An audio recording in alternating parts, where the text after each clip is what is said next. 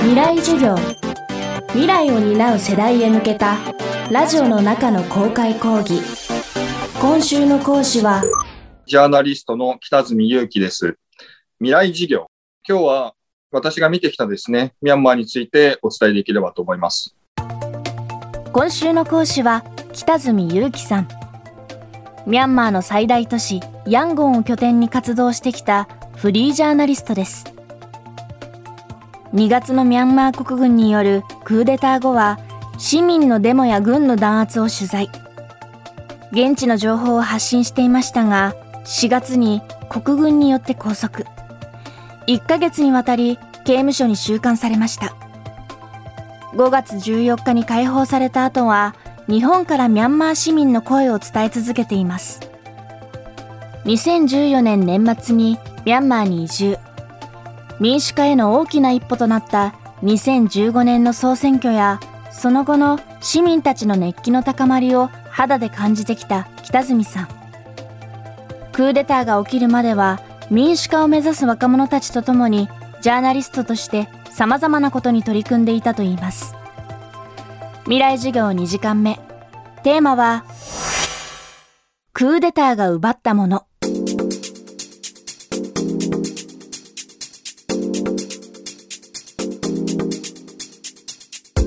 僕はその当時を振り返ると、時代が良かったんだと思うんですね。日本もですね、戦後すぐ企業を立ち上げる人とかですね、映画スターがですね、わっと出てきて、でその人たちが会社の礎をとか、芸能界の礎を作って、何十年も活躍してきたと、そういうような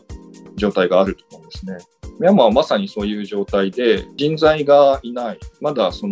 出来上がってるものがない状態だったんですね。マスコミもその一つで、数年前までは、検閲によって日刊紙がなかったんですね。毎日印刷している新聞は政府の新聞しかなかったんです。しかし、2012年頃から自由化されまして、どんどんマスコミが現れていたんですね。非常にその人たちは今までできなかったことをやりたい、事実を伝えたいというふうな、そんなパッションにあふれている人たちでして、言ってみればみんな若い記者たちなんですね。そのためにこれは支援が必要だなと思ってですね、ちょうどその頃ミャンマーでマスコミ学校ができたことだったので、そのマスコミ学校と一緒に日本から生徒を連れてきて、日本とミャンマーのマスコミ志望の人たちが一緒に取材して記事を作るという、そういうような企画もやったことがあります。本当に若い人たちとですね、何と言いますか、青臭い話をしてたのを覚えてます。いや、僕は農村の貧困を伝えるんだですとか、僕は麻薬問題に取り組むんだとかですね、非常に何つうんでしょうか、青臭いことを話す若者たちでした。教育ですとか人を育てるっていうのはやっぱり自分の中にあってですね、記者を育てるような支援をしているのもその一つではあるんですね。でまたですね、いろんな分野でやっぱりそういうパッションを持っている人がいて、例えば映画を作る人たちもそうでした。ミャンマーでは当時きちんと映画の技術を学べるところが非常に少なかったために、多くの人は自分で YouTube ですとかそういうのを見て、例えばカメラワークですとか編集の方法だとか、そういうのを自分たちで身につけていたんですね。ただですね、正式な教育を受けていないにもかかわらず、その人たちのレベルが非常に高いんですね。我流なんですけれども、本当に好きというのを突き詰めると、人間っていうのはこんなところまでいけるのかというようなことがありました。そういう人を支援するというか、一緒に作品を作るというか、そういうようなことをやっていました。情報発信という意味では、いろんな、もちろん私が得意なのは記事でニュースなんですけれども、それ以外で伝わりづらいものに関しては動画を作ったりとかですね、映画を作ったりですね、そういう伝える方法があったので、時々によって、いろんなものを作ったりしていました。そして昨年2020年11月、ミャンマー総選挙でアウン・サン・スー・チー氏が率いる NLD 国民民主連盟は圧勝。民主化への歩みが加速するものと思われました。しかし今年2月、国軍はこの選挙には不正があったとしてクーデターを実行。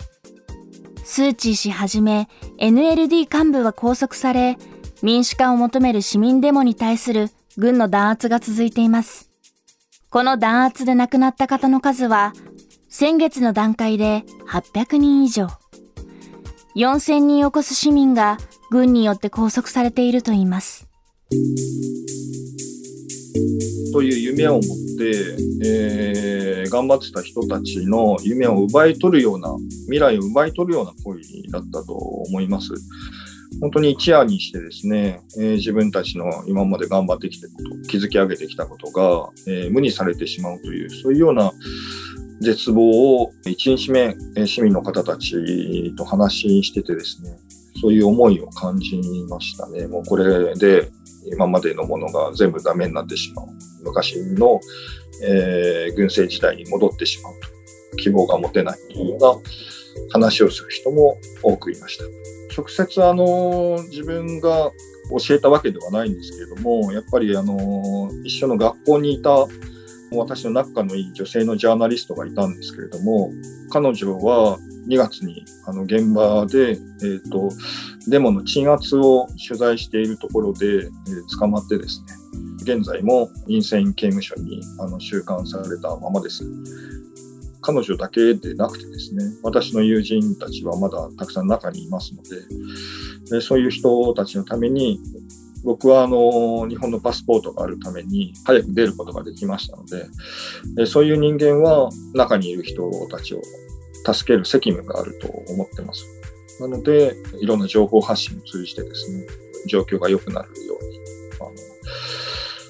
に頑張りたいというふうには思ってます。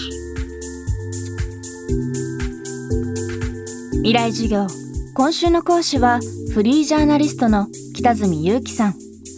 今日のテーマはクーデターが奪ったものでした。明日も北角さんの授業をお送りします。